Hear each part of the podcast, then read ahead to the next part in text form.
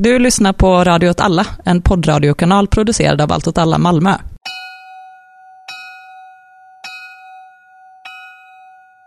Hej och välkomna till andra avsnittet av vår podd Eld och rörelse. Tack så mycket. Välkommen själv. Tack, tack. Ja, tack, tack för att jag också fick komma. Ni som är vana lyssnare då, efter vårt enda avsnitt, eh, noterar säkert att vi har en tredje person med oss. Och eh, förutom jag och Martin och Myran så har vi också med oss en eh, gäst, eller en, En ny deltagare. precis, en ny deltagare. Det är Daniel. Ja, här är jag. Hej, hej. Det är jättetrevligt att ha dig med Daniel. Vi är ju gamla vänner får man säga. Hur kommer det sig att du vill vara med i, i vår podd? Är du en MÖP eller? Ja, nej men det kanske inte är MÖP-ingången som gör att jag är här. Eh, även om jag skulle säga att eh, när jag lyssnade på förra avsnittet så kände jag ju eh, wow, det här är ju precis den podden som jag har velat lyssna på och eh, vill jag vara delaktig i också. Ja, det är väl också det att jag har eh, ett par decennier här nu av eh, politiskt engagemang som har gjort att man funderar över förhållandet mellan eh, det lilla som man gör och det stora, de effekter som det får i samhället. Mitt politiska engagemang helt enkelt. Jättebra. Ja, kul. Ja, nu har vi haft vårt första avsnitt. Och eh, vi får väl säga att vi är väldigt glada över all respons vi har fått från olika vänner, kamrater och andra lyssnare. Vi eh, har ju också pushat hårt, bett alla bekanta lyssna. Jag har bara lyssnat på eh, feedback från mina föräldrar och syskon. Det är de enda, den enda feedbacken jag har tagit på allvar liksom. Det vet man att den är ärlig. Den är genuin. Jag uppskattar ju annars den här som sa mer vapen, mindre mellanmänskliga relationer, tack. Just det. så har man ju hört den motsatta responsen också, så jag tänker vi försöker hålla kvar den balans vi hade första gången.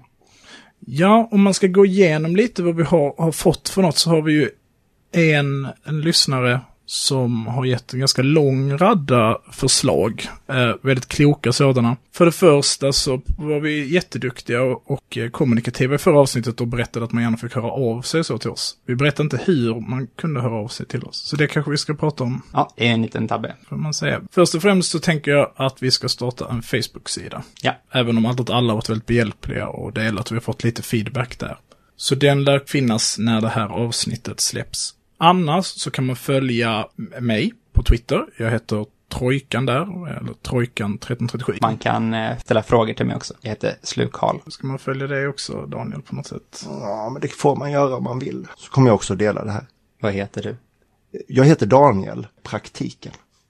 Mm. Mer feedback vi fått är lite om det geografiska och så att vi skulle vara tydliga, men det är ganska mycket saker med första avsnittet. Det var ju lite en pilot. Det hette avsnitt 0, men den som la upp det döpte det till avsnitt 1. Mer handlingskraftig och framåt än vi. Ja, det får man säga. Han är jättesnäll har han varit som har hjälpt oss med det. Så det, var, det ska vi verkligen, och, och tacka för grafiken också. Den fina lilla bilden som en kamrat har gjort. Sen handlar det ganska mycket om att vi eh, var förutsatta att våra lyssnare hade massa information om saker som de inte hade information om. Typ att vi kunde varit mer specifika eller detaljerade och det tänker jag är lite svårt. Ja, vad är det för några saker som folk har sagt då? Jag har inte hört det här, tror jag. Ja, men bland annat att vi liksom, vi gav intryck av att vara väldigt insatta, men att vi, att vi kanske skulle vara mer så här, förklara saker på djupet för någon som inte är så insatt och kanske ha någon som kan ställa oinsatta frågor och så till exempel. Ja, då, det, jag känner mig djupt oinsatt i Mm. mycket. Och eh, det avsnittet byggde väl mycket också på att vi hade läst olika artiklar som journalister hade författat. Det finns inte riktigt någon historieskrivning för det är ett så närliggande skede i tiden. Den här gången så kommer det handla om ett historiskt skede och där kan jag känna, jag har mest läst lite på Wikipedia nu, så någon som har läst en bok om det här kommer ju säkert veta bättre Du läser, du läser Wikipedia ändå som din... Ja, det gör jag faktiskt också. Även om, om det blir en rätt mycket rapporter, för det finns ju ofta ganska mycket rapporter. Har ni sett eh, tv-serien Watchmen? HBO har gjort en eh, sequel av, eh, av ett gamla seriealbumet Watchmen skrivet av Alan Moore. Nej, det har jag inte gjort. Inte jag heller. Jag har ju sett filmen någon gång på din eh, inrådan, men det var länge sedan. Mm. Ja, den är väldigt bra. Den handlar om, eh, jag vet inte om ni oss kommer ihåg så mycket av filmen, men den handlar om att liksom, klockan står fem i tolv, jorden håller på att gå under.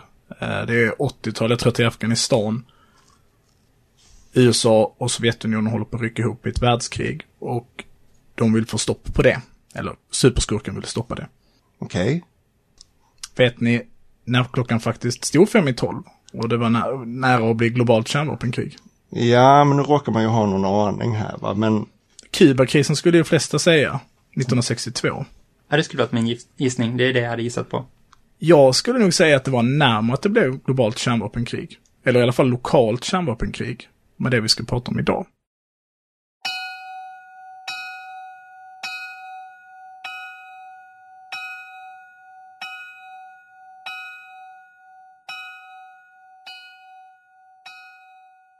Den 2 mars 1969. Två kompanier, ungefär 300 man, från Folkets befrielsearmé tar sig över den istäckta floden Usuri och i land på ön Chenbao. Ön är inte särskilt stor. Den fyller ingen riktig funktion, varken strategiskt eller produktionsmässigt. Den hamnar under ytan när eh, flodens vattennivå höjs. Den kan användas till att torka nät eller skeppa stockar. De här 300 männen, de 300 soldaterna, gräver skyttevärn på ön och drar telefonlinjer tillbaka till sina befäl som befinner sig inne på kinesiskt territorium. Klockan 10.30 den 2 mars så börjar 30 kinesiska gränsvakter marschera över isen i riktning mot ön. De skriker slagord om att Sovjetunionen är revisionister. När löjtnant Strelnikov tillsammans med sina trupper från den sovjetiska gränsvakten anländer till ön för att jaga bort dem, så delas den här gruppen i två led. Det främre ledet är inte synligt beväpnade. Och när löjtnant Strelnikovs trupp närmar sig så springer det första ledet ut på sidorna och lämnar fri skottvinkel till bakre ledet, som har k-pista. Samtidigt så anfalls de med flanker av de 300 soldaterna som gömt sig på ön. Den här dagen hade de sovjetiska gränstrupperna haft en övning där de övade för att kunna hantera en invasion kommande från den kinesiska gränsen. Därför fanns endast två enheter kvar. Så när de nås att striderna har brutit ut på en av öarna, beordrar befälhavaren för gränsskyddet mot Kina att en pansardivision ska skickas dit och att de ska ta med sig den då topphemliga Grad 21-systemet. De skulle dock avvakta och låta gränsvakten hantera det för att inte eskalera situationen. Snabbt anländer förstärkningar från den andra gränsvaktsgruppen. Primärlöjtnant Bubukin med två stycken pansarterrängbilar BTR-60 bärandes 24 man. De sovjetiska trupperna är då utnumrerade 6 mot 1 och de får order om att dra sig tillbaka.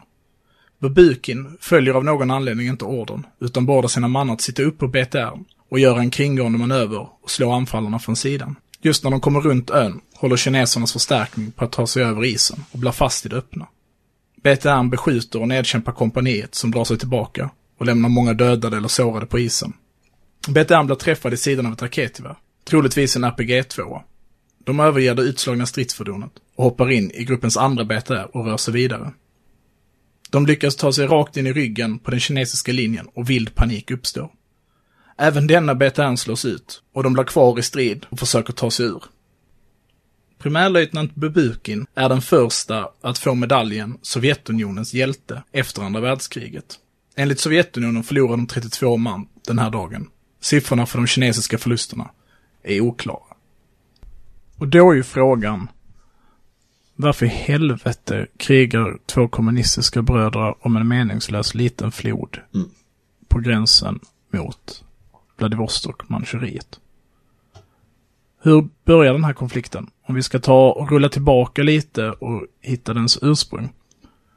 Ja, då tycker jag att vi rullar tillbaka ganska långt. Vi rullar tillbaka ända till 1921. Då Är det långt? ja, Kinas kommunistiska parti grundas. Och då sker det med stöd av Komintern, alltså den sammanslutningen av alla Sovjetlojala kommunistiska partier. 21 så är det ju inte ens det kanske, utan att det är en international bara av kommunistiska partier, men som senare kommer helt domineras av Sovjetunionen. Ja, och då bildas Kinas kommunistiska parti med stöd av Komintern. Men ganska snart är det ju så att eh, en annan rörelse är den starka rörelsen i Kina som är Komintang. Är de liksom kejsarfientliga på något sätt? Vill de ha representativ demokrati? Komintang? Dem? Hur ska man placera dem? Komintang, vad är det? Ja, det- Jag har inte jättebra koll på Komintang, men att det är väl en liksom nationalistisk rörelse som vill ha en republik, ja, istället för kejsardömet. Och de är ju inspirerade på något sätt av väst, men också så är det ju inte, det är inte ett kommunistiskt projekt i sig. Komintern uppmanar Kinas kommunistiska parti att de ska gå med i Komintang och stödja Komintang. Sovjet ser till att Komintern startar en militärskola där de liksom utbildar militärsoldater, strategi och så. Men den här nationalistiska rörelsen vänder sig mot kommunisterna och det skär sig ihjält runt 25 och sen 27 avrättas ett stort antal kommunister och de jagas ut ur städerna och istället blir det då att man etablerar olika regioner på landsbygden som sin bas. Och till skillnad då från hur det ser ut i Sovjet där bolsjevikerna hade mest stöd av industriarbetarna så har man en större lantlig förankring. Varför stödde Sovjet Komintern från början? För att de ville väl ha allierade i hela världen liksom. Och på något sätt är det väl en progressiv rörelse som vill inte ha ett kejsardöme längre och så. Och motsätter sig den brittiska imperialismen. Det kan man väl känna igen från idag också, hur antiimperialister liksom kan välja allierade som är ganska högerreaktionära i sin liksom ideologiska riktning för att deras agenda är, står i konflikt mot då, ja, de imperialistiska krafterna, liksom USA då till exempel idag.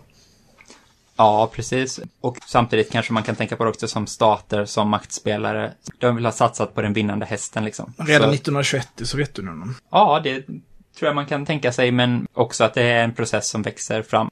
21 hjälper de till att bilda Kinas kommunistiska parti. Och sen efter ett tag där, då är, övergår det till att man ska stödja Kuomintang. Så det är inte, det är inte 21 kanske, utan det är lite senare. Det är lite åren. då Sovjetunionens roll på något sätt börjar liksom utkristallisera sig. Ja. Ja, intressant. Ja, och då finns det ju de som är lojala med Sovjet i Kinas kommunistiska parti. Och de tar väl på något sätt order i princip mer eller mindre från Sovjet och de säger så här ska vi göra i olika frågor. Argumenterar för det och är väl den ledande linjen. Det som händer sen är att även de här lantliga baserna som kommunisterna har blir de fördrivna från. Och det är då det här, den långa marschen sker. Det var ju pinsamt hur lite man visste om det här innan jag, nu var en ytlig förståelse i alla fall. Eh, Jag tänkte den långa marschen var någon som var ute och gick riktigt länge. Men det är ju ett, En reträtt är det. precis, det är en militär reträtt. Att man tar alla sina arméer och sina partikadrer och försöker liksom ta sig till en plats i Kina där man kan etablera sig och ha en zon eller en motståndsbas eller vad man ska säga. Och man misslyckas med det väldigt länge. Man drar sig i olika områden, blir anfallna av Komintang, förlorar, drar sig vidare. Den sovjetiska linjen är att man ska bara ha en reträtt. Medan Mao då har en idé om att man ska ha ett liksom grillakrig eller motståndskrig. Och under den här marschen så har man någon sorts rådslag eller kongress där liksom styrelsen samlas och Maos linje vinner. Mycket för att Mao har varit sidosatt och därför inte varit med och tagit några beslut under lång tid. Då kan han säga, men ni som har tagit de här, alla de här besluten, vi har ju misslyckats fruktansvärt för de tar ju extremt stora förluster. Jag minns inte hur mycket det är, men det är liksom så här 80 eller 90 procent av alla som är med under långa marschen blir dödade liksom. Så då vinner hans linje. Redan där så är det då någon sorts brytning mellan den sovjetiska linjen och Maos linje. Man kan väl säga att där får eh, det kinesiska kommunistpartiet en självständighet från Sovjet under långa marschen. Det som händer sen är ju att de vinner ju inte direkt här, utan andra världskriget infaller. Japan invaderar Kina och man sluter en tillfällig enhetsfront med Kuomintang igen. I den konflikten, som rent militärt kan man väl säga att kommunistiska motståndsrörelsen eller gerillan då som Mao leder är ganska obetydliga i, i andra världskriget sett till liksom truppantal och så, utan det kommer förklara lite Sovjetunionens agerande i den här frågan. Tänker ändå att man ska prata om Mao ur ett militärhistoriskt perspektiv så tror jag att det är viktigt att komma ihåg att Mao var väldigt viktig för att utveckla modern gerillakrigsföring. Texter han skriver saker han säger har liksom ekat väldigt länge. Jag vet till exempel att talibanerna läste Mao Zedong. Oerhört roligt att tänka sig att de sitter och viftar med... Det är verkligen ett sidospår. Men det är bland annat i den här boken jag läste som jag tror heter Islamic State, The Apocalypse Cult. eller något sånt. Nej, jag minns inte titeln på det nu. Men där bin Laden framstår som en ganska genomtänkt och moderat person i relation till IS. Bland annat finns det att man skriver ett brev till, jag tror det är Boko Haram. Och är så här, ni kan inte hålla på med träkolsproduktion. Vad ska ni göra när ni har huggit ner alla träd? Man bara, okej, bin Laden. Det är ju spännande. Eh, inte en knappnål från bönderna och så vidare. Så. Viktiga saker för att förstå hur man ska bedriva grillakrig under lång, lång tid och så. Inte en knappnål från bönderna, då menar du att det var deras motto, man ska inte ta böndernas grejer. ta Du får inte ens ta en knappnål från bönderna, utan du måste förstå att gerillans existens är helt baserad på dens relation till folket. Ja, efter andra världskrigets slut så tycker Sovjet att nu har ni Strider tillsammans, kan inte Komintang och Kinas kommunistparti ha fred nu? Jo visst, det går väl kommunisterna med på, men efter ett tag då så fuckar Komintang dem igen och det blir inbördeskrig igen. Under själva andra världskriget då? För det, vi pratade lite om det, Daniel, har du koll på det? Relationen mellan Komintang och Sovjetunionen? För att det jag minns, det var väldigt länge sedan jag läste om det här, så är det Komintang man beväpnar, bland annat med flygplan. Komintang får flygplan av eh, Sovjetunionen. Ja, det var väl så att de eh, beväpnade både Mao och Komintang, men att eh, Komintang ändå fick eh, lejonparten. Ja, för de också hade väl så här hundra gånger så många soldater, eller tusen gånger så många Mm. soldater. Ja, men befolkningen i Kina tycker väl just den här, ta inte en knappnål från oss, plus de här Komintang, de är liksom mer intresserade av att kriga mot andra kineser än mot japanska invasioner och sådana saker. De verkar ju dumma i huvudet. Kommunistpartiets stöd växer. De försöker också ha fred och den brakar ihop för att Komintang inte vill ha fred. USA kommer in och förhandlar och är så, okej, men kan ni ta ett fredsavtal? Och Komintang så bara, nej, vi ska... Vilket år är du på nu? Vi är strax efter andra världskriget, 1945. Och i det här e- efterföljande kriget så vinner ju kommunisterna, Mao vinner, som vi vet, Komintang får liksom fly ut till Taiwan, har kontroll över det fortfarande och hävdar att vi är den rättmätiga kinesiska regeringen. Medan vi sitter här ute, fast i praktiken så kontrolleras ju hela fastlandskina då av kommunisterna. Ja, men vi har den här situationen, USA stödjer Komintang, de sitter på Taiwan, Kina har kontroll över fastlandskina, Sovjet stödjer såklart kommunistpartiet då och fastlandskina. I den här situationen är det ju fred, eller det är i alla fall inget, inte så mycket aktivt krig, det är lite...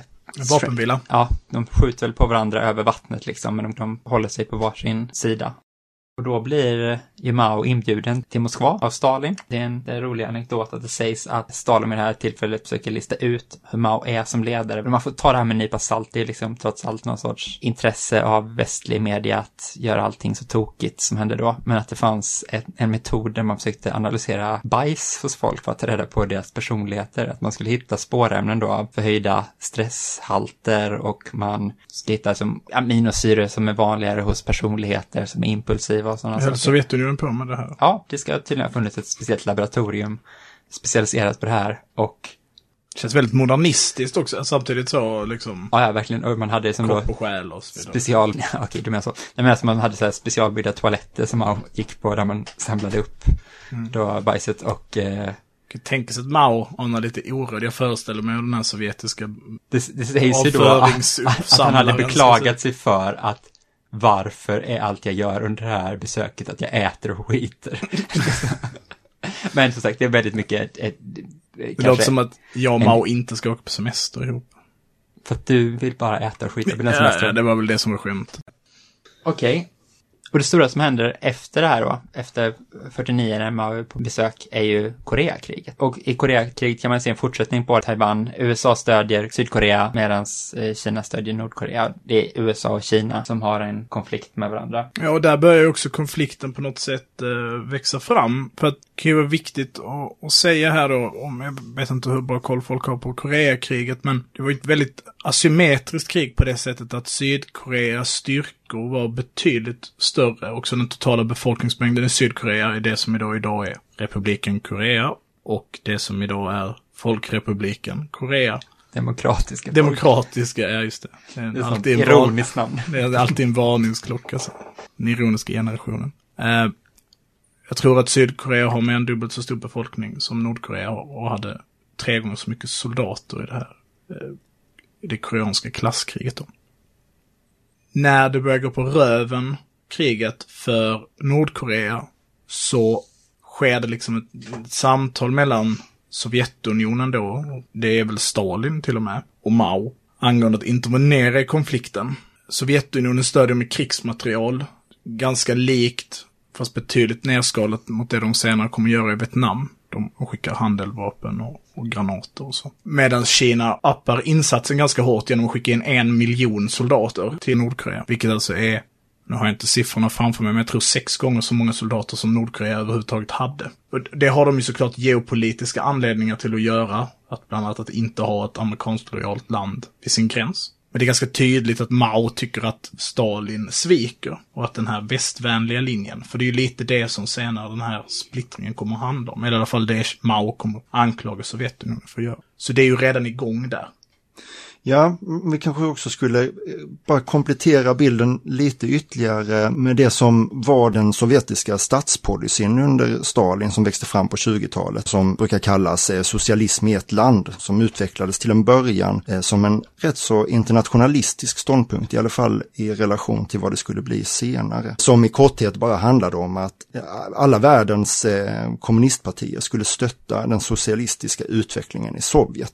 Framförallt då eftersom man hade sett en rad misslyckade revolutioner i Europa. Sen med tiden så blev det ju tydligt att det gick alldeles utmärkt, eller åtminstone lika bra, att göra socialism i andra länder under andra förutsättningar än de i Sovjet. I Kina då till exempel. Då blir den här internationalistiska ståndpunkten omvänd. Vem borde eller kunde göra anspråk på att bli den eh, som borde stöttas? Du säger att det gick utmärkt att göra socialism i andra länder. Det tyckte ju kanske man i Sovjet och Komintern, jag ska säga att jag håller ju verkligen inte med. Men... Nej, eh, utmärkt att eh, göra det lika bra som i Sovjet. Ja. Ja, det skulle man väl kunna komplettera det hela med. Men varför bråkar de då? Ja, det finns ju en rad olika säga, materiella och eh, ideologiska omständigheter här. Och 1953 så dör alltså Stalin då, i slutet är det väl egentligen av Koreakriget. Och då har ju liksom eh, det kinesiska kommunistpartiet rensat ut trotskister, man är skolad i Komintern, man har nära band till Sovjet även om det har börjat eh, krackelera lite grann som eh, du snackade om här mera. Men man är sprungna ur samma politiska rörelse i rätt hög utsträckning. Men med en annan klassbas då? Verkligen, en annan klassbas och också ett så annorlunda eller olika materiella omständigheter. Tidigare så pratade vi lite om att Bolsjevikpartiet då, eller ryska socialdemokratiska arbetspartiet, hade liksom industriarbetarna som sin bas. Det stämmer inte riktigt om man ser till vem som faktiskt ingick i partiet, framförallt i partiet under ryska klasskriget. Däremot i sin retorik så var den väldigt inriktad på, på industriarbetarna. Men jag tror industriarbetarproletariatet i, i Ryssland 1917 till 21 är väl så här 1 procent eller 2 procent ja, av befolkningen. Är det en väldigt liten andel. Ändå på något sätt att det var mer ett urbant fenomen liksom, ja. Mm.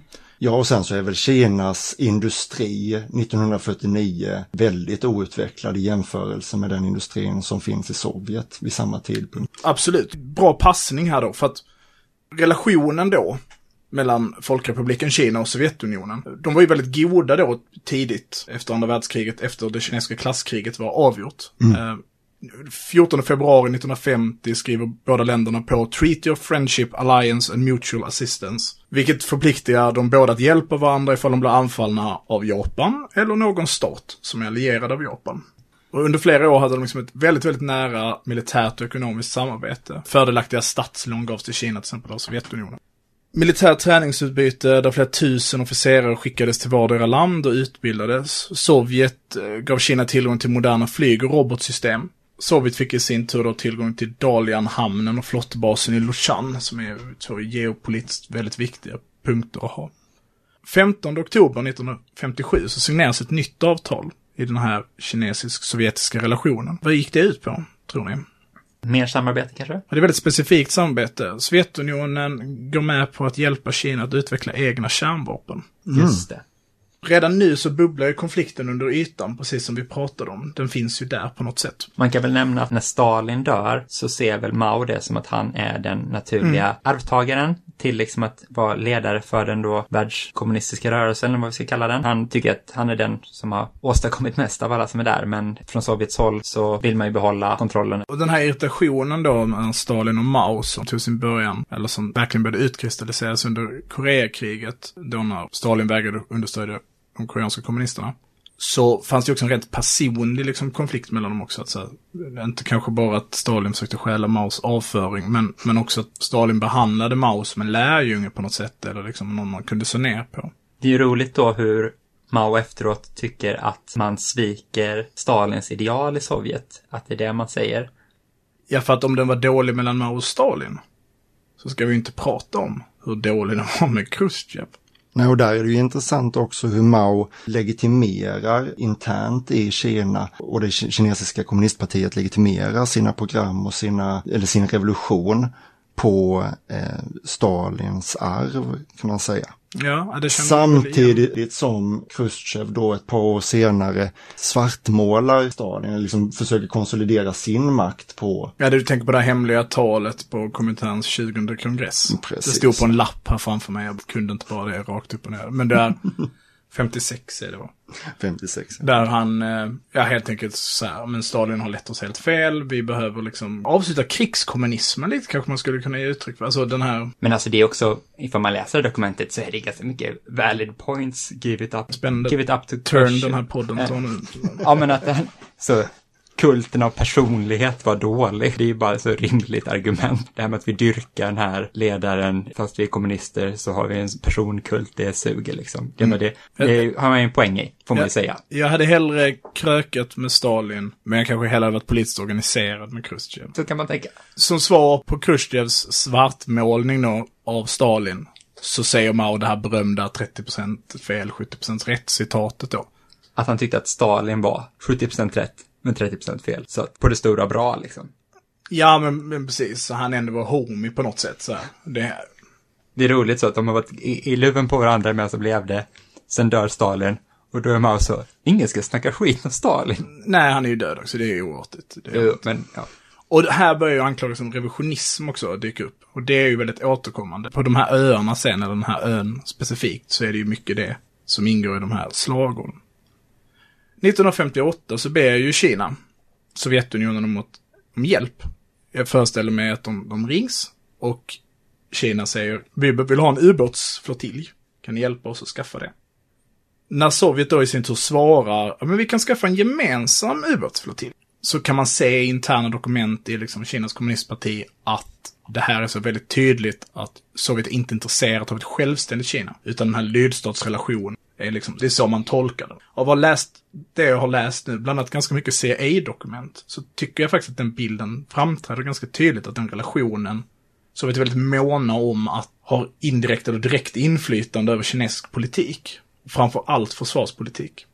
Det känns väl igen, får man säga, sovjetisk utrikespolitik. Jag skulle bara säga att i de andra länderna, nu bara säger jag det utan att tänka på det jättenoga, men i de andra länderna de har den relationen så kanske den relationen är ganska etablerad. Via Sovjetunionen, eh, ni är Angola. Ja. Så, vi spelar inte i samma liga. Och lite så var det kanske med Kina också. Vi spelar inte i samma liga.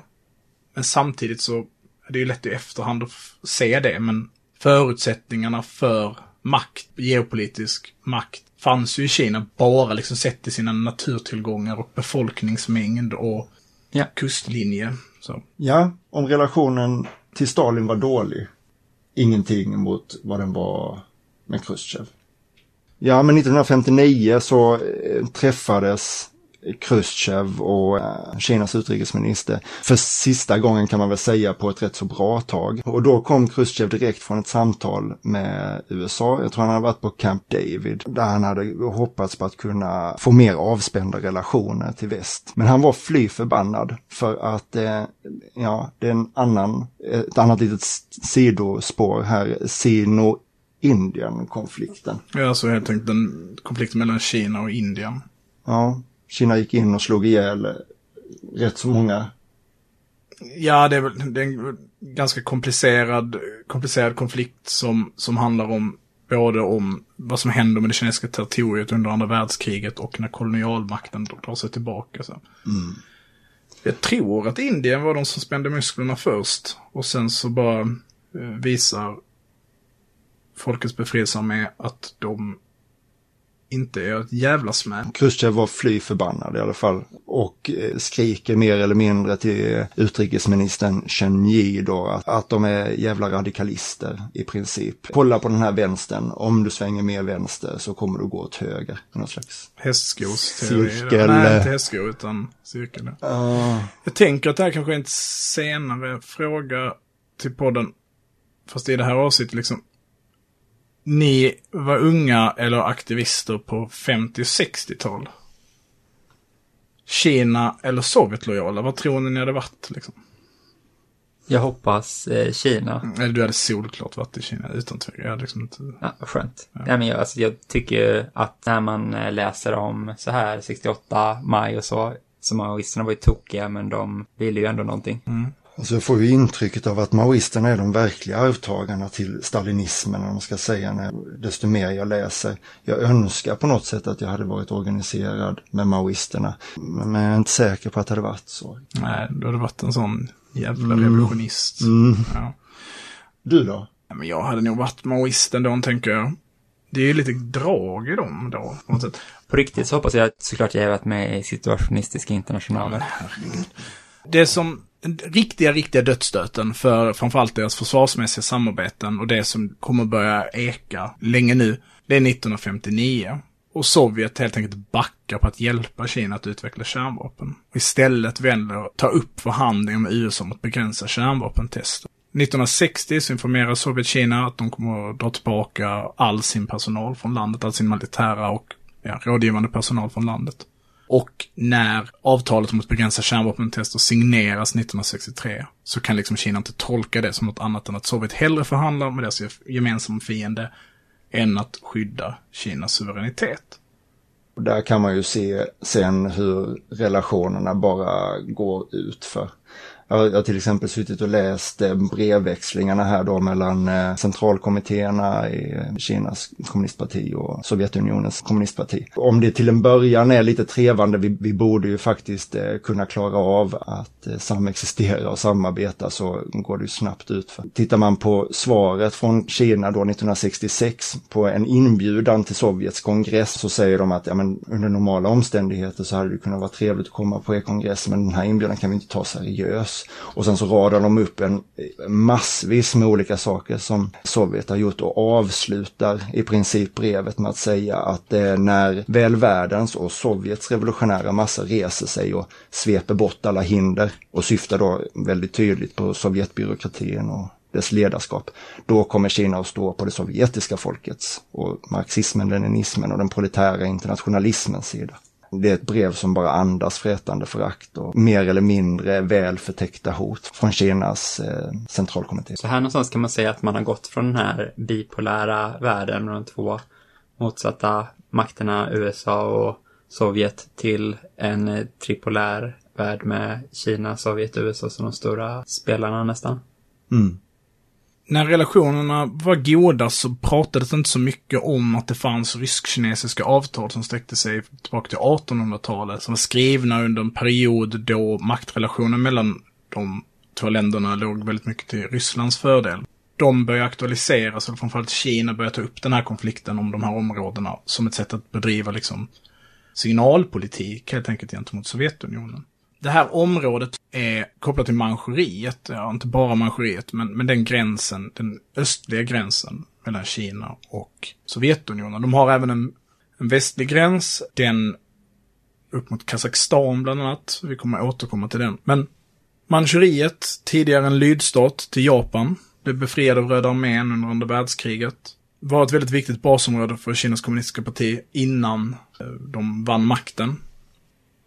Det avtalet, det så kallade Pekingavtalet, skrevs 1860. Så det är alltså tsaren och den kinesiska kejsaren. Och enligt Mao så gav det här avtalet Ryssland tillgång till 400 000 kvadratkilometer av Kina som de inte borde ha. Enligt det här avtalet så utgör Amur och Surifloden gränsen mellan Ryssland och Kina på den östliga sidan. Dock säger inte det här avtalet vem som kontrollerar öarna på de här floderna. I praktiken hade det dock varit Ryssland. Och enligt internationell lag borde de kanske ha tillåtit Kina. Så perfekt sak att bara tjafsa om. Det är verkligen lämpligt. Eh, som jag sagt så har den här konflikten hållit på länge. 59 säger Mao att Khrushchev håller på med kapitul kapitulanism gentemot USA i samband med, med Kubakrisen. Mao är väldigt noga med att han inte är rädd för några kärnvapenbomber. Jag är inte rädd. Men de är en papperstiger. Tidigt 60-tal bad Kina om möte om öarna. Sovjet var på. De gick med på att hitta en lösning. Dock så insisterade Kinas delegation på att Sovjet skulle erkänna att det nuvarande avtalet var orättvist innan avtalet var klart. De skulle helt enkelt gå ut med det att äh, vi behöver förhandla om det här för att det här inte är schysst. Det ville inte Sovjet. Hela avtalet blev klart och skulle bara signeras. Kina skulle få en ordentlig bit land. De här öarna äh, skulle definitivt tillfalla Kina. De, skulle aldrig, de kommer aldrig skrivas på. Mao tabbar sig. Här föreställer jag mig att situationen är. Mao är full och hänger med Japans socialistparti. Och kommenterar till dem. De har inte fått sett vår lista på de städer som borde tillhöra oss. Där inkluderat bland annat Vladivostok. Och när detta då kommer, när Japans socialistparti liksom, Sovjet, Sovjet, ni ska höra vad Mao sa, eller Khrushchev då. Eh, då är ju bara, okej, okay, det här avtalet är off, det här kommer liksom inte hända. I Pravda pratar Sovjet då om att Kina är expansionister och vill ha liksom Lebensraum, det dras mycket paralleller till Hitler. Och redan, alltså väldigt tidigt, redan tidigt 60-tal, så hintar Sovjet om att de inte bangade på att kärnvapenbomba Kina ifall de började tjafsa. Det finns ett citat, We will fight with all our strength using all our means. We have sufficiently powerful means of waging war, even unlimited I would say. Vilket är en solklar passning till deras kärnvapenkapacitet. Det är så riktigt så trist stämning när man håller på att kalla varandra nazister och säger att man ska kärnvapenbomba varandra. Ja, det fanns ju något citat där Mao kallar Khrushchev för fascist, huligan, värre än Hitler. Väldigt typisk rant. Men full på Twitter, ja. Borgerlig diktatur. Just det, förlåt, inte värre än Hitler, utan citatet är Sovjet har blivit en borgerlig diktatur, en kapitalistisk diktatur, en hitleristisk fascistdiktatur. Viktig separering där. De är huliganer, de är värre än Degal. Han var full. Nej, varför, eller i alla fall jävligt förbannad. Ska vi inte sitta här och söka skit om Mao. Mm, de träffades en gång 1968, till slut, på högsta nivå. Efter att eh, Alexej eh, Kosygin, en av Sovjets eh, regeringschefer, då var på begravning i Vietnam. Vilken begravning? Ho Chi Minhs begravning. Ho Chi Minhs begravning. och den kanalen använde han för att få till stånd ett möte med sin motsvarighet i Kina då. Och detta händer den 11 september på Peking eh, Airport. Och inför det här mötet så beordrar Mao att mobilisera militära enheter till flygplatsen och för att, eh, citat då, möta en oundviklig attack. Man var rädd att det skulle vara en, en annan typ av väl, välkomstkommitté i det här flyget. Kina då, sin, eh, sin sida, när de då fattar att de har pajat det här avtalet om, om gränserna med Sovjet, snackar istället skit med, med Albanien då, eller med Hodja, eh, jag antar. Om att Cruiset var en feg, så han bara jävlades lite för, för att få en bättre deal. Det var därför han liksom läckte här om att han skulle ha städer också. Förhoppningen då att lyckas pusha. Och säger, vi kan inte bara oroa oss själva liksom för imperialism och samtidigt blunda för revisionismen. Vi måste förbereda oss på ett krig på två fronter. Båda länderna har ju börjat liksom, snacket om att vi, vi kanske måste börja kriga mot varandra är ju verkligen igång. 1965 så börjar Sovjetunionen eh, med en större militär uppbyggnad längs den sino-sovjetiska gränsen. 1965 hade Sovjetunionen 14 stridsdivisioner längs gränsen, vilka av två var redo för strid, utrustade och liksom mobiliserade redo för strid. 69 då, året där vi ska stanna upp, hade de ökat med mellan 27 till 34 divisioner. Och ungefär hälften hade varit stridsberedda, ungefär 300 000 man. 66, några år tidigare, så hade Sovjetunionen också signerat ett eh, försvarsavtal med Mongoliet, vilket gav Sovjetunionen tillåtelse att skicka trupper till den kines-mongolska gränsen. 1967 så sätter Sovjetunionen ut en SS-12, alltså en, en ett taktiskt kärnvapensystem. En ballistisk robot som kan transporteras på vägar. Och då sätter det ut? De kör dit det helt enkelt. Ja. De har taktiskt kärnvapen vid den kinesiska gränsen. Med en räckvidd på ungefär 80 mil. Så vad skulle man nå då? då? Så ett taktiskt kärnvapen. Så det var väl, hade väl som syfte att kunna slå ut ansamlingar av fientlig trupp helt enkelt. Ja. Den hade en 500 kilos stridsspets. De kinesiska kärnvapenanläggningarna? Ja, under den här perioden så utvecklar ju Kina försöker ju Kina utveckla kärnvapen eller håller på eh, med hjälp av sovjetisk teknologi som sen då bryts när deras eh, samarbete avslutas. Men de är ju på god väg. Det är oklart huruvida Kina har fungerande kärnvapen, men de har genomfört provsprängningar tidigare. De saknar dock strategiskt flyg, alltså flygplan som kan släppa bomber eh, djupt inne i Ryssland. Och de ballistiska robotarna som de då skulle kunna skicka dem med har de haft hjälp av Sovjetunionen att utveckla. Och Sovjet har väldigt bra koll på hur långt de har kommit i den teknologiska utvecklingen. I eh, slutet av september 1968 så skriver tidningen Pravda att eh, inget socialistiskt lands suveränitet är överställt världssocialismens intresse. Man skriver att med hänvisning till Lenin att alla kommunister måste slåss mot eh, små nationers trångsynthet och vilja till isolering och avskildhet och att de måste ta i beaktande ungefär världsrevolutionens generella intresse före sitt eget specifika. Kulturrevolutionen händer ju i det här vändan också. Ska vi säga några ord om det? Någon som är... Ja, alltså kulturrevolutionen är ju en liksom intern politisk konflikt inom Kina och inom kommunistpartiet där Mao vill få igen makt gentemot andra ledare och byråkratin på något sätt och uppmanar ju då till att man ska göra färdigt revolutionen eller utveckla revolutionen. Och det är lite, alltså jag tycker ändå man kan säga att massa intressanta saker händer i det där och massa helt galna saker. Men att det ändå är någon sorts klasskamp i, i vissa avseenden. Men tänker du på något sätt i relation till Sovjet liksom? Ja, men för det som händer är ju att i kulturrevolutionen så handlar det precis som du säger om att man ska fortsätta revolutionen. Och nu börjar liksom revisionismen uppstå som, eller man börjar, den uppstår inte, men man börjar liksom prata om det väldigt aktivt som en motpart i den här konflikten. Det stämmer väldigt väl överens. Konflikten med Sovjetunionen blir väldigt logisk på det sättet.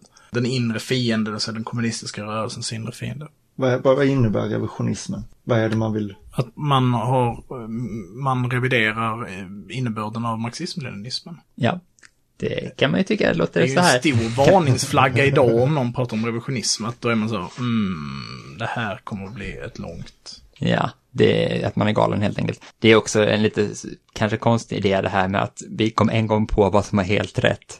De som ska ändra på det gör fel. Alltså... Ja, det är verkligen eh, teologi på det sättet. Liksom.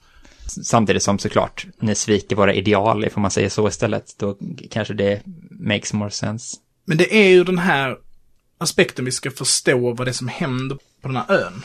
Den 2 mars 1969. Det har varit en lång fas, först av goda relationer och sen av betydligt sämre. När jag läser om det så tänker jag, och även så CIA tittar på det, att det handlar väldigt mycket om internpolitik i Kina. Att provokationen längs den, det har varit provokationer på bägge håll ska sägas.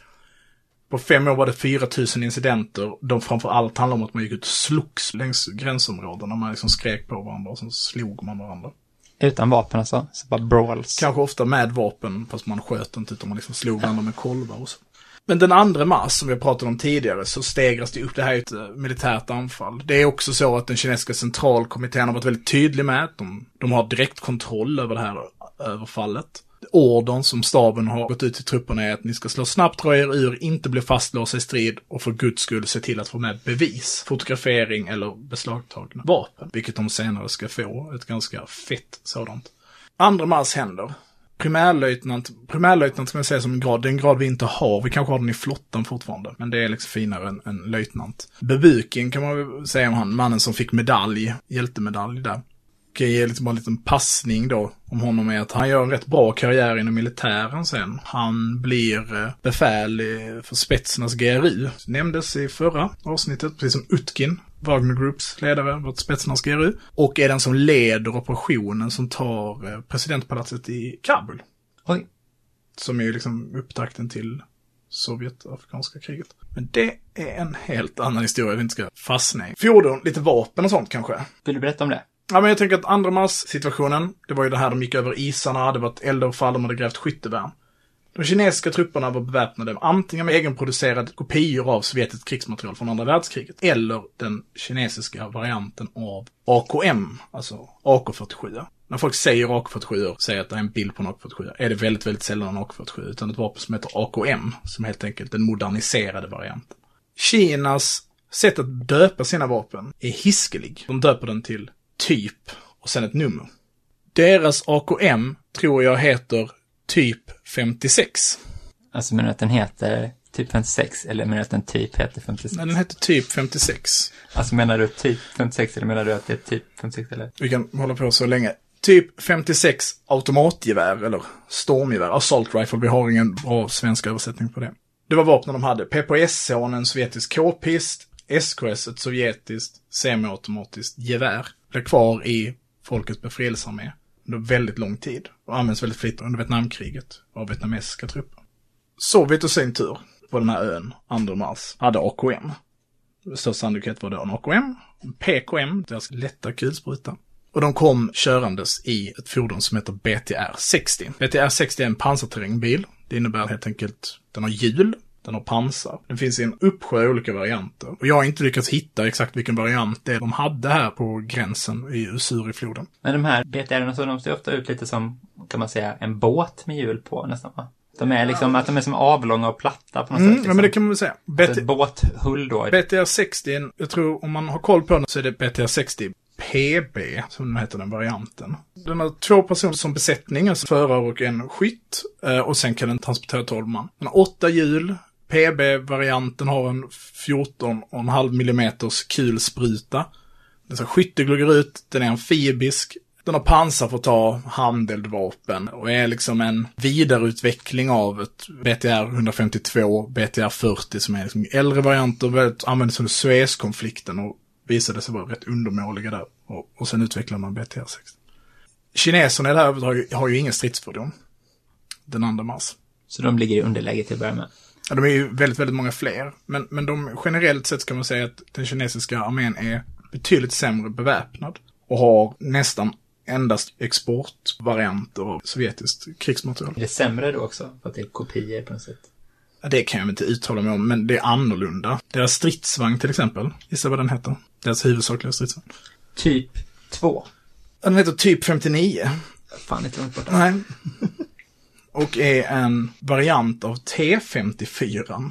T55 kanske är den stridsvagnen folk känner till, är världens mest producerade stridsvagn. Och används väldigt aktivt fortfarande.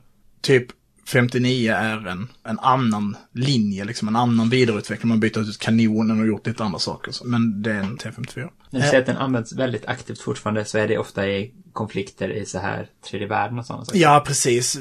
Kina har, om de inte fortfarande använder den väldigt aktivt. Himmelska fridens torg är en typ 59. Okej.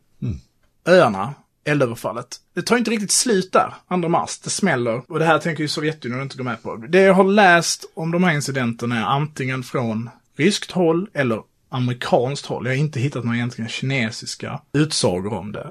Incidenten 2 mars påstår Kina inte utspelar sig på det sätt jag beskriver, utan det är liksom ett fegt överfall av Ryssland. Det verkar vara konsensus att det är bullshit och att den ryska versionen stämmer. Det går två veckor. Ingen kärnvapenbomb. Ingen har kärnvapenbombande. Det är väldigt, väldigt dålig stämning, men ingen har kärnvapenbombande. Men hur, hur slutade, sa vi det? 2 mars, ja de 2 ur. De dras ur.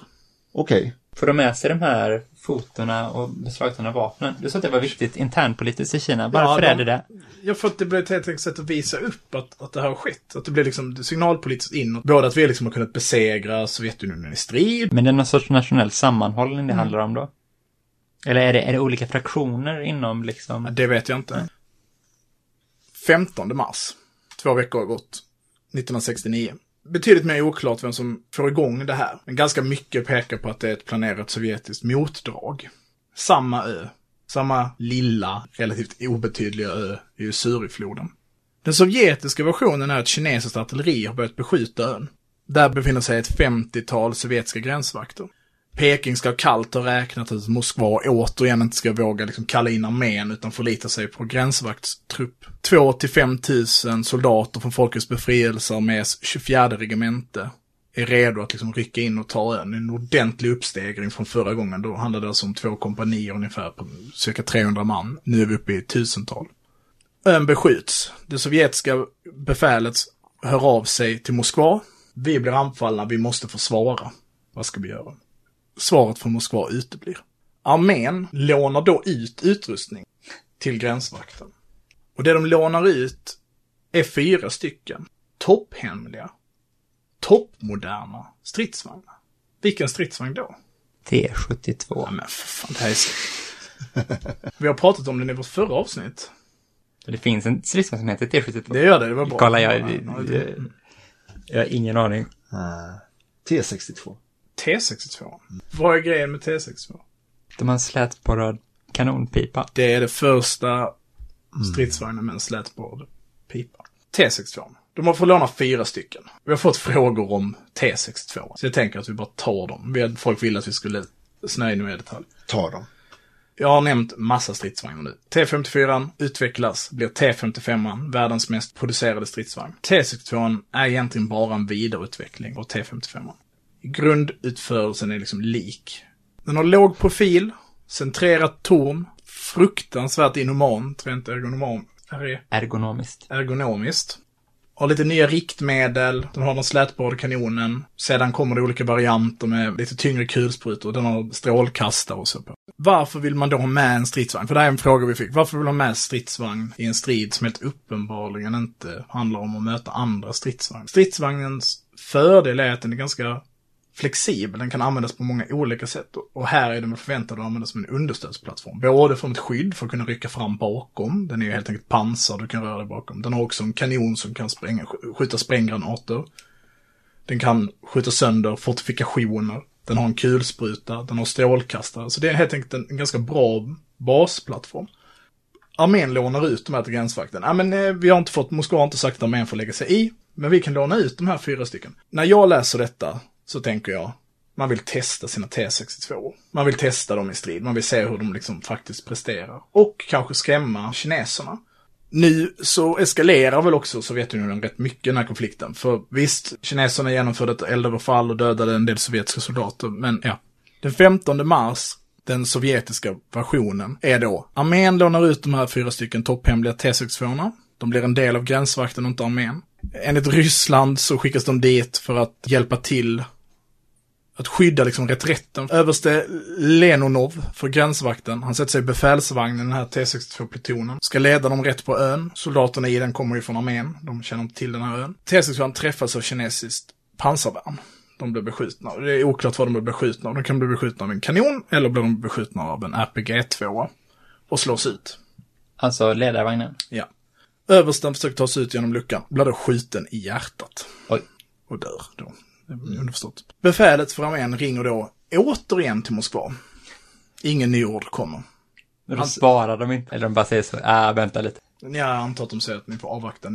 Och då gäller ju stående order. För att nå Moskva, tryck 1. Vilken är den stående orden? Att gränsvakten ska hantera det helt enkelt. Han trotsar då den stående ordern och beordrar allt artilleri att beskjuta den kinesiska gränsen. På en en mil bred zon så skjuter de 10 000 projektiler. Oj. Och ett annat, topphemligt, helt nytt vapensystem som är vida spritt över hela världen. Antagligen den artilleripjäs som används mest i modern tid. Grad 21-systemet. Oj, oj, oj. Helt enkelt en lastbil med en raketramp på. Katushka, Stalin-oilar och så vidare. Det är helt enkelt en, liksom en, en uppgraderad modern version av den som exporteras väldigt, väldigt brett. De bränner av sina raketer. Enligt dem själva fullständigt trasar de sönder det här 24 regementet, Folkets befrielsearmé. Samtidigt, då har de alltså dratt sig av ön, de har retirerat bort från ön. De drar av där, de bombar hela ön, artilleribeskjuter hela ön, artilleribeskjuter när enmilszonen. Och efter det så lämnas den här ön tom. Inga nya anspråk på det sättet görs att man försöker ta ön. Det blev ju så jobbigt sist. Det blev, det blev dåligt. Nu är ju klockan fem i tolv.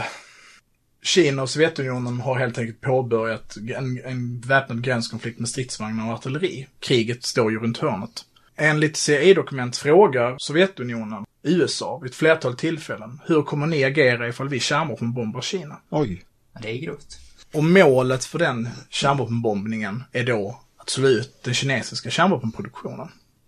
Det är nu det är riktigt trist att sitta i väst och vara sån liksom partitrogen kommunist då. Det är då när Kina gick mot Vietnam. Ja, det är tio år senare, 79, som Kina invaderar Vietnam. Efter att Vietnam har invaderat Kambodja. Då var det riktigt rörigt. Men då var det ju rörigt på många sätt. Ryssland är ju rädda för ett kinesiskt angrepp. Rent militärt blir det väldigt spännande för att det Sovjetunionen står inför militärt är ganska snarlikt det västvärlden står inför i relationen till Sovjetunionen.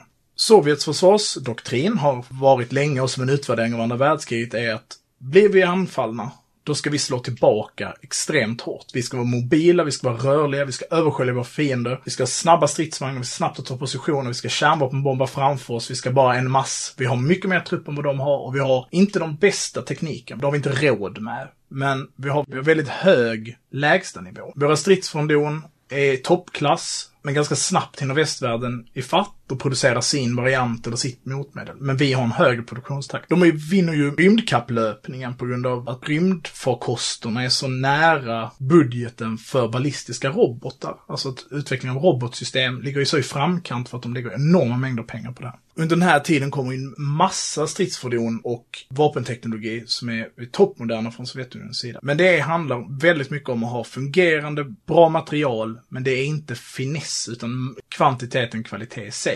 Det handlar också om att kunna producera dem och få ut dem på fält. I militär konflikt med Kina, under ett kinesiskt angrepp, så skulle det vara lite som att det hade blivit det omvända. De hade stått inför en fiende som hade ganska snarlik teknologisk, i alla fall i termer av stridsvagnar och handeldvapen och, och pansarvärn och så. Absolut inte flygvapen. Men som hade kunnat anfalla på så bred front, det hade varit väldigt svårt för Sovjet att stoppa ett sånt. Och väldigt viktiga logistiska eller produktionsmässiga noder hade kunnat tas. Till exempel om de kinesiska trupperna hade kunnat snabbt angripa och klippa Transsibiriska järnvägen. Så hade man delat Ryssland i två i praktiken.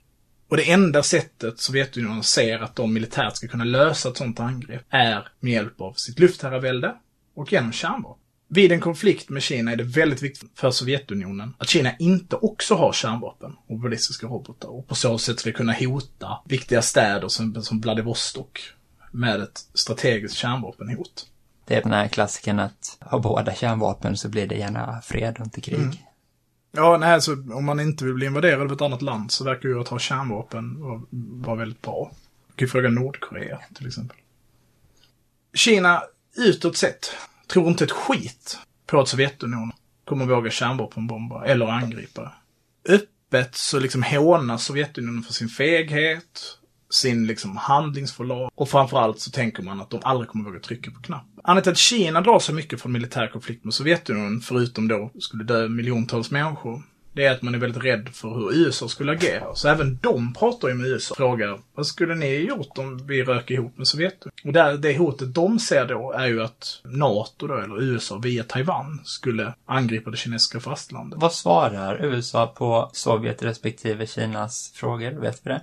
Generellt verkar USA vara så, äh, men det låter väl inte så smart. Det är väl typ det de säger, men de är väldigt passiva och försiktiga. Man kan ju se, även om de såklart måste vara oroliga för en eventuell liksom, kärnvapenkrig i Östasien, så är det ju vid 69 liksom ändå två av deras huvudmotståndare som eventuellt ska förinta varandra.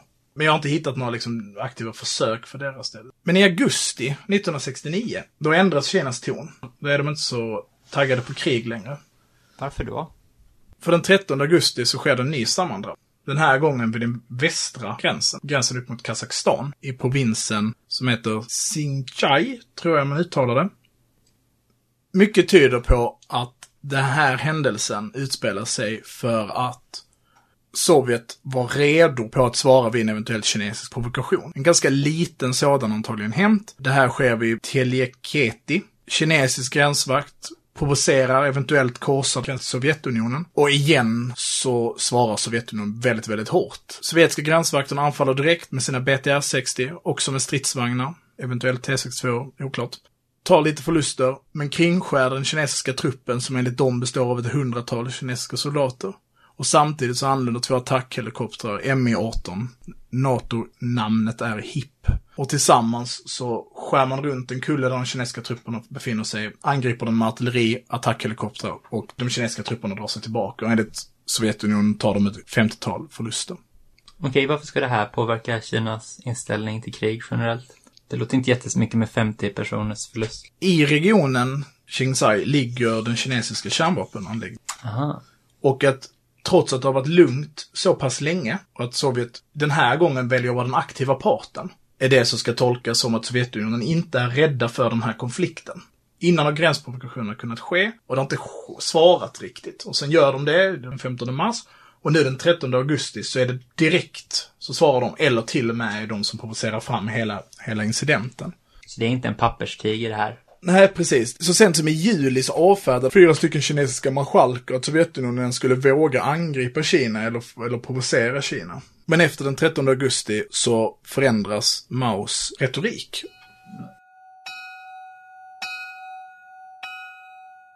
Jag tycker en spännande sak som händer här är ju att i början på den här konflikten så är det Kina som ser Sovjet för att inte vara tillräckligt liksom hårdförda i sin revolutionära hållning. Man vill ha någon samexistens med kapitalismen, man vill inte ha direkt konflikt med USA. Det är liksom kritiken som framförs. Och då blir splitten mellan Kina och Sovjet på det här. Sovjet vill så lite ha konflikt med USA att de stoppar sitt kärnvapenstöd till Kina. Men vi kommer ut i, i något läge där Sovjet och USA inte pratar längre, men Kina och USA har börjat förhandla med varandra. Så det är liksom det att det byter från att vara en konstellation till att vara en annan över det här konfliktskedet. Det tycker jag är en spännande grej och jag tycker det är spännande att tänka på det i på något sätt relation också till vad vi ser idag med USAs förhållande till Ryssland då till exempel, till Sovjets arvinge här på något sätt. Nu är det istället Kina som är den kraften i världen som USA känner att de måste gå ihop med Ryssland mot då, för att Kina är up and coming liksom i världssystemet. Så att där bryts konstellationen igen och istället så blir det Kina som är one-off nu då. Ja,